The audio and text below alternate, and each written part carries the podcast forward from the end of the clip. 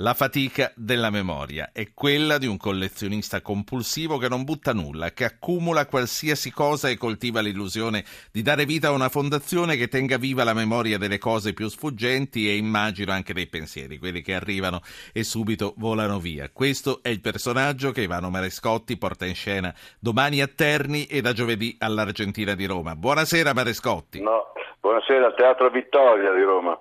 Chiedo scusa. Eh, sì. Può accadere ai migliori, è capitato anche no, a me. vorrei che si riempisse il teatro Argentina, Argentina improvvidamente per andare a vedere un altro. Teatro Vittoria, sì, sì. sì eh, come nasce questo personaggio così bizzarro? Nasce dalla mente di un genio, sinceramente, di uno dei più grandi poeti che, usciti in Italia negli ultimi decenni, che è Raffaello Baldini, considerato tale da Pier Vincenzo Mengaldo, non perché lo, lo metto in scena io, che è considerato, Raffaello Baldini, il più grande poeta uscito negli ultimi decenni. Lui scrive poesia, ma scrive anche quattro testi teatrali tre li ha scritti su mia richiesta, propria e pressione. L'ultimo invece, che è questo, la fondazione, lo ha scritto senza nessuna richiesta, di sua spontanea volontà e me l'ha consegnato purtroppo prima poi che lui morisse, che è morto dieci anni fa. E me l'ha consegnato eh, come una sorpresa dicendo... Com'è, com'è cresciuto in teatro questo personaggio? Come si chiama questo personaggio? Eh, il, personaggio non ha nome, non è proprio un personaggio che parla da solo, in mezzo a tutta la sua cianfrusaglia che ha in casa, che però è una cianfrusaglia ordinata, lui prende la roba e la sistema, ogni cosa al suo posto, ogni posto ha una sua cosa, la sua teoria, ed è uh, cresciuta, è nata con la collaborazione di Valerio Binasco, che è uh, uno dei più importanti registi oggi in Italia di teatro. Naturalmente se uno vuole parlare con Ivano Marescotti non faccia complimenti, 335 699 2949. Ma che cos'è che accumula questo personaggio? Praticamente non è che si tiene, lui non riesce a buttare via nulla della sua vita, ma non come tanti noi facciamo che magari ci teniamo le cose che riteniamo più importanti. Lui non fa una casistica, non fa una graduatoria, una gerarchia delle cose, lui tiene tutto, anche le cartine del, delle arance, la scatola degli stuzzicadenti, forse anche gli stuzzicadenti usati, eh, perché lui fa un'operazione molto semplice, tutto ciò che è utilizzato da me ha lo stesso valore, lui trasferisce la sua identità nelle cose. Ovviamente lui pensa, non è scemo del tutto, è patologico, ma non scemo, lui dice quando io sarò morto, tutta questa roba l'hai considerata spazzatura, magari la buttano veramente via e, e lui vuole fare una fondazione della sua casa, cioè fare una fondazione senza scopo di lucro, lui dice. E da qui, eh, da qui il titolo dello spettacolo. Eh, si ride nello spettacolo naturalmente, fa ridere perché è un difetto che abbiamo un po' tutti noi e noi siamo capaci di ridere per i nostri piccoli difettucci, lui è un caso patologico naturalmente, la moglie l'ha già abbandonato da anni, però devo dire che come dice lui stesso Raffaello Badini nella sua poesia, si ride, ma si ride con amarezza e con dolore, lui dice. Noi diremmo in dialetto romagnolo con il magone, cioè nel senso col magone. Con il magone. Con, il magone Ivano Marescotti, uomo di teatro, più volte prestato e con successo al cinema, come nel caso del papà leghista della fidanzata di Checco Zalone, in cado, in cado dalle nubi o del colonnello dei carabinieri di Che sì. bella giornata. Dov'è che lei si trova più a suo agio?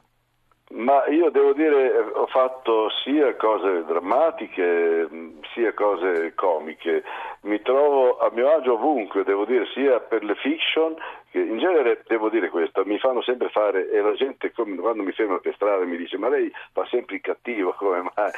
Ora è ovvio che fare il cattivo c'è una gran soddisfazione, prima di tutto perché le storie senza il cattivo, insomma, diciamo, non esistono, non si fanno storie solo con i buoni, diciamo così, per cui è funzionale a qualsiasi storia.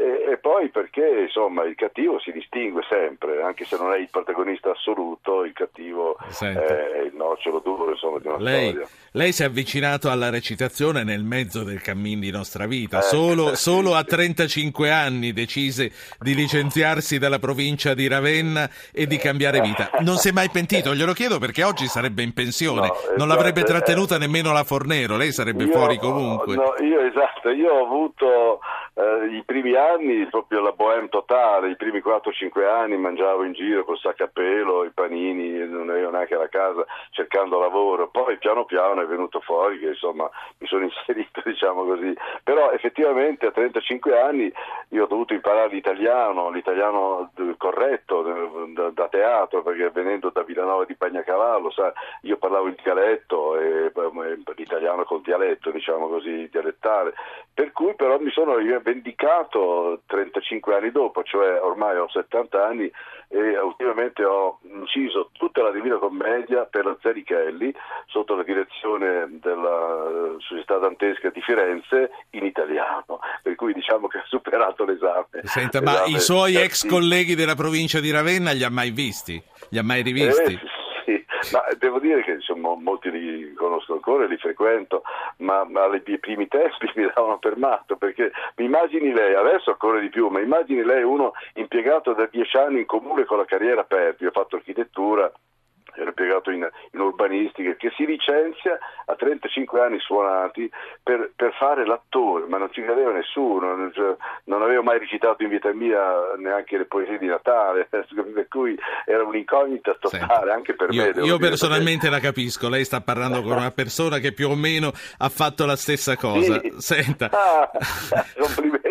No, no, beh, ci, perché... sono, ci, sono, molti parallelismi, non lo voglio dire in pubblico, ma piuttosto nel suo teatro c'è tanta romagna. Ha senso nell'Europa che dovrà giocoforza trovare una lingua comune, recuperare un dialetto come quello romagnolo? Ecco, eh, invece è una cosa molto importante questa, eh, perché quando in qualsiasi lingua, quando c'è eh, la, il respiro universale della poesia, tutte le lingue. A Raffaello Baldini facevano, ah, che è l'autore, facevano una domanda, ma perché lei che è considerato ormai un grande um, poeta italiano si ostina a scrivere in dialetto romagnolo?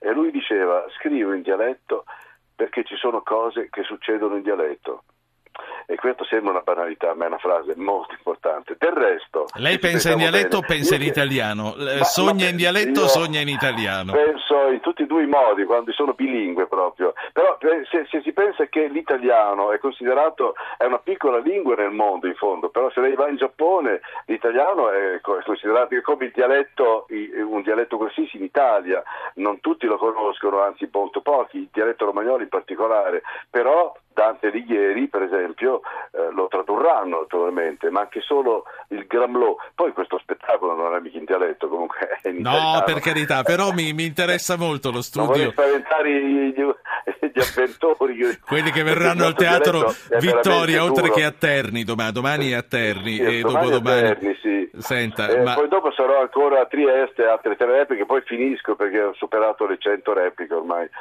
Ma eh, tornando, tornando, al dialetto, qual è secondo lei eh, la parola che rappresenta meglio il romagnolo, la parola dialettale ah, romagnola che lo rappresenta la meglio? Parola, c'è una parola principe che è del dialetto, sono un paio, eh, però la parola bella anche è inval.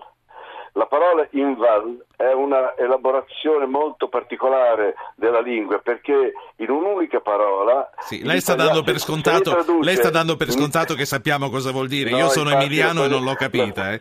infatti, infatti, chi non è romagnolo non lo usa e non sa cosa significa e non lo userà mai. Ma inval in italiano si traduce con una frase addirittura è intraducibile però noi che siamo più avanzati abbiamo una sola parola per dire da nessuna parte in nessun posto si dice inval. Ecco, questa è una parola, sembra molto più elaborata, più, più avanzata no? rispetto all'italiano che ci vuole una frase intera. Del resto anche gli americani dicono no, uh, anywhere, no, nowhere, sì, sì. Pare, no? però sono sempre due parole attaccate. In nessun posto. Sì. In nessun posto. Oppure in dialetto romagnolo si dice ciò. Ciò significa, sarebbe un po' lungo spiegarlo, però ciò significa mh, mm, il tutto e il contrario di tutto, è un'esaltazione di quello che si sta dicendo.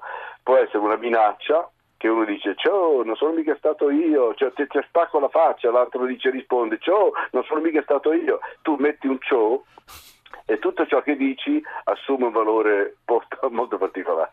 Questo si usa solo in Romagna. Quindi vi, vi, capite solo lei e la Pausini, insomma, se dovete parlare fra di voi.